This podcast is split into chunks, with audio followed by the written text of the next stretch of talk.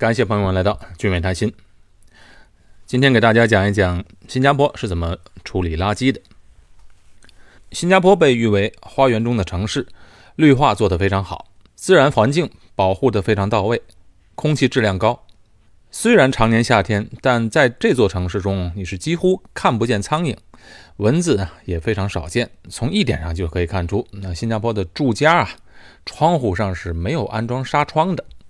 这个呢，就在比如我原来的家乡天津，在夏天是不可能的。如果没有安装纱窗的话，蚊子肯定是非常非常多的。新加坡的蚊子呢，虽然有，但是不多见。不过再好的环境和事物也有它的另一面，因为新加坡作为一个高度发达的现代化城市，五百六十多万的常住人口，你一定会产生很多垃圾。而新加坡的国土面积又非常的小，那这些垃圾究竟怎么处理呢？大的国家的垃圾啊，肯定有很多地方可以处理，但在新加坡呢，这个地方很小。呃，前些天不是国际环保日嘛，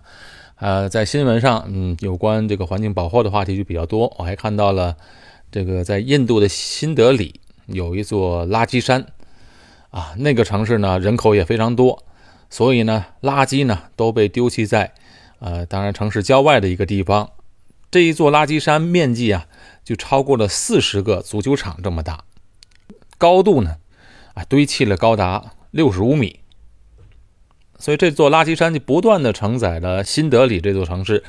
所产出来的没有经过处理的垃圾。六十五米可不矮了，而且这座山呢，每年还增加十米。以至于印度最高法院就警告，不久后啊，他们必须在垃圾山上安装指示灯，以此警惕过往的飞机。所以你看，每座城市它一定要有个地方丢垃圾、处理垃圾。新加坡的垃圾啊，同样也要找一个地方处理。现在新加坡每天产生的垃圾都被处理在在新加坡海岸外的一个小岛上，这个岛呢，就是用垃圾填出来的。哎，不过虽然它是个垃圾岛，你千万别认为这里一定是个污浊不堪、臭气熏天的地方。而且正好相反，这个地方呢，风景如画，海水清澈，海岸边还有大量的珊瑚在这里生存，岛上鸟语花香，风景美丽到什么程度呢？有一些结婚拍摄婚纱照的就到这里来拍摄，所以你可想而知，这里一定非常的美。那新加坡为什么能把这个垃圾岛建设成环境这么优美的地方呢？今天呢，给大家就介绍一下。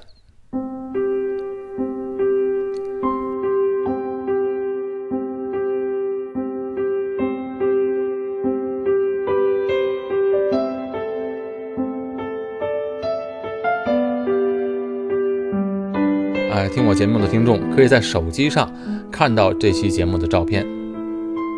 啊，我把这座垃圾岛的鸟瞰图放在上面了。从照片上看啊，这座小岛啊，就是目前新加坡唯一的岸外垃圾埋置场，叫石马高垃圾埋置场，俗称垃圾岛。全新加坡每天产生无法循环再用的固体垃圾，会经过焚烧成为灰烬之后，连同其他无法焚化的垃圾一同被运到垃圾岛上填埋。这垃圾岛啊，位于新加坡本岛以南八公里，占地呢三百五十公顷。在这个垃圾岛上，你闻不到臭味，看不到垃圾，有的呢只是郁郁葱葱的植被和一望无际的海岸线。新加坡每天产出的垃圾有一部分是可以回收循环的，比如说在每一座的居民楼或者商业地点、工厂厂房啊等等一切能够产生垃圾的地方啊，在外面比如住家的楼下都会有一两个啊绿色的可回收的大的垃圾箱，居民就可以把回收循环的垃圾，比如纸张啊、塑料、玻璃啊等等，全部放在这个垃圾箱内。每天都会有专门的环保车把它运走。在新加坡呢，不需要给这些环保的垃圾分类啊，就是我们居民自己不需要进行分类啊。分类呢，只是说生活垃圾和可循环的垃圾啊分一下就可以了。所以不管是纸张、玻璃还是等等一切可循环的，全部投入到这同一个垃圾箱里。这些呢，最后都会经过大型的可循环垃圾的分类机全自动化处理啊，这样节省了大量的人工。我前几年去日本的时候啊，曾经住在亲戚家。我在日本的这个地方啊，丢个垃圾可是非常的麻烦，因为日本人的环境保护做得非常到位，居民自己在家里就要进行分类了，各种垃圾在自己住家里就要严格分类，然后拿到楼下放在不同的垃圾箱里。这样的做法好处显然是分类更加精准，但同时呢，这种方法成本也高。那在新加坡呢，是不需要居民自己在家里分类了，因为现在呢，这个自动化的垃圾分类机也能做到非常精准了，所以呢，所产生的垃圾只放在同样的一个垃圾槽里，最终由机器进行分类。如果在新加坡是大件的物品呢，比如你不用的沙发或者等等家具，那这些物品呢，啊，你只要提前一天打个电话，转天就会有人上门免费把它拉走。那如果是生活垃圾呢，当然就放在垃圾袋里面丢到垃圾槽里就行了，这些生活垃圾最终会运到这个垃圾岛上。新加坡五百多万人口，平均每人每天产生 零点八公斤的垃圾，所以这些垃圾被处理后都会运到岸外的垃圾场。这岸外的垃圾岛啊，是在原来新加坡南部有两个小岛，一个叫西京岛，一个叫石马高岛，两个小岛中间呢有一块空的海域，所以就把这一块海域填平了之后，连同这两个原本就存在的这两个小岛，就组成了现在的垃圾岛。当然，新加坡呢对处理垃圾的方式啊，也是经过了经济增长的不同时期不断的演变、不断的提升，能做到今天这样。那在六十到七十年代呢，新加坡处理垃圾的方式，哎，主要是简单的倒在海岸旁，不做任何的处理。所以你可想而知，居住在附近的居民对这些垃圾带来的环境是怨声载道。所以后来政府就规定，垃圾必须要经过分类、焚烧、处理后进行填埋。在六十年代的时候，焚烧后的灰烬和不可回收的垃圾就集中倾倒在新加坡北部的林厝港和淡滨尼的罗荣哈鲁斯两个垃圾填埋场。到了一九八九年，新加坡每年产生的废物量为一百九十万吨，到两千年时候，这个数字就增加到了两百三十万吨。最终这两个垃圾填埋场也被填满了，填满之后，这两个地方也变成了环境特别优美的公园。在本岛上就再也找不到其他合适的垃圾填埋场了，所以后来在一九九四年的时候，政府才开始开发这岸外的垃圾岛。填这个垃圾岛的时候啊，需要大量的砂石来填海，一期工程就需要七千万吨的砂石。所以为什么提这个事儿呢？因为到了二零一五年时候，这个砂石呢就不断的上涨，而且呢，常年给新加坡提供砂石的国家，那比如印尼、啊、马来西亚，也开始禁止砂石贸易。对，你看这两个国家啊，它一点都不缺沙子石头啊，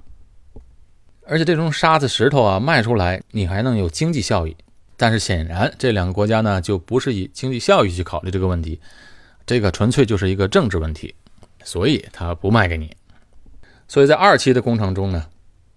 就采用新的填海方式，所以在第二期的填海工程当中，就省去了很多的砂石。这些运到岸外的垃圾，首先呢，必须要经过焚化处理。那目前新加坡有四座运营的垃圾焚化厂，每天会焚化六千九百吨的垃圾。那焚化后呢，会产生一千六百吨的灰烬，再加上四百吨不可循环使用和焚烧处理垃圾，每天共有两千吨的垃圾运往这个石马高岛。那可能有人会说，那焚化垃圾会造成环境污染，也会呢使用大量的能源，所以这一点呢也不用担心，因为现在的科技，新式的焚化炉它都是超高温的，焚化炉内的高温呢能达到八百摄氏度。从能源角度呢，这些垃圾焚烧时候啊，它本身就会产生热能，这些所产生的热能呢，垃圾槽中啊会有渗透下来的废水在槽内喷洒以除尘，所以焚烧中会产生大量的水蒸气，而这些水蒸气会通过蒸汽涡轮发电机进行发电，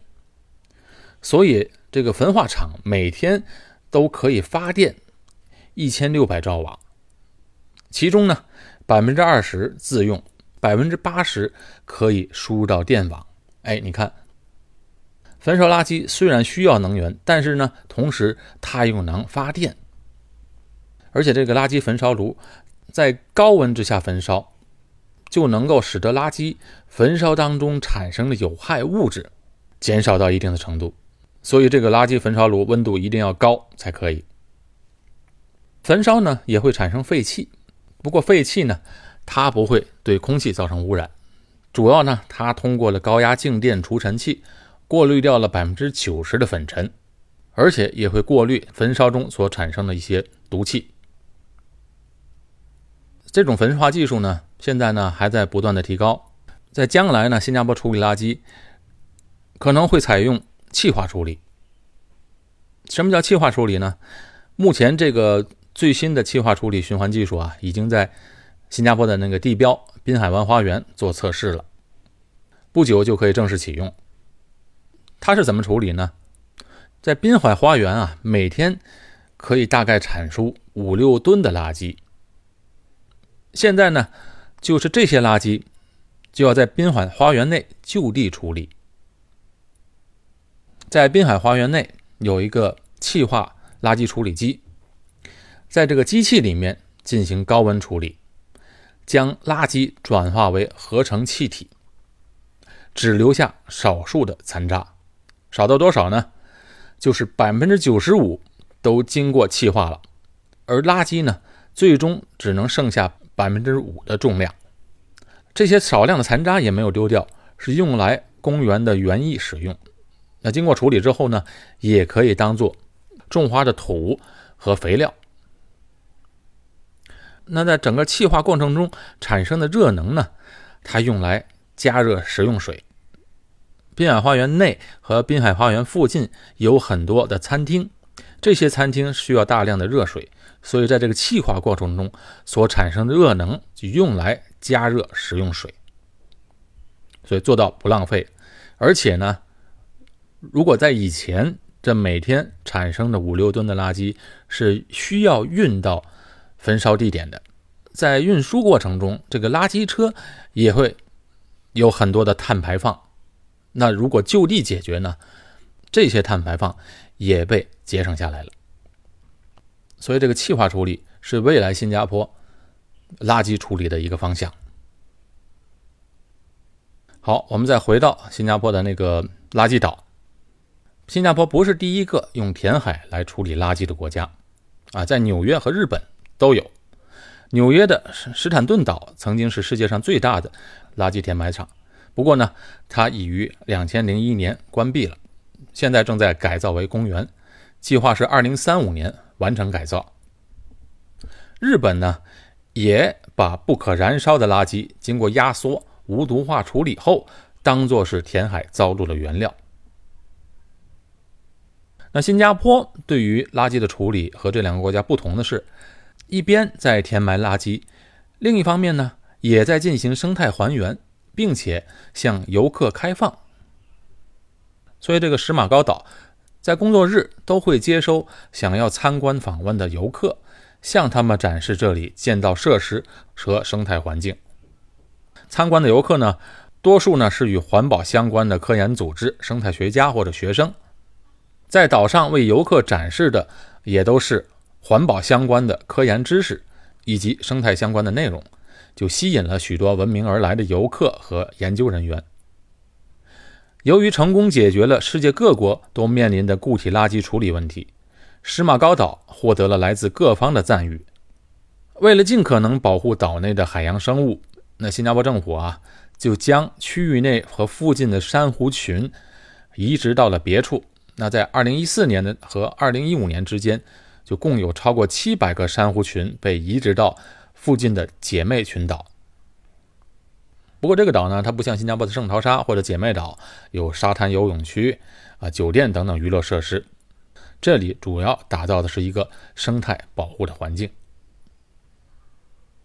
新加坡的这个石马高岛预计呢，只能使用到二零三五年，到二零三五年的时候，这个岛就没有地方再掩埋垃圾了，因为空间都用完了。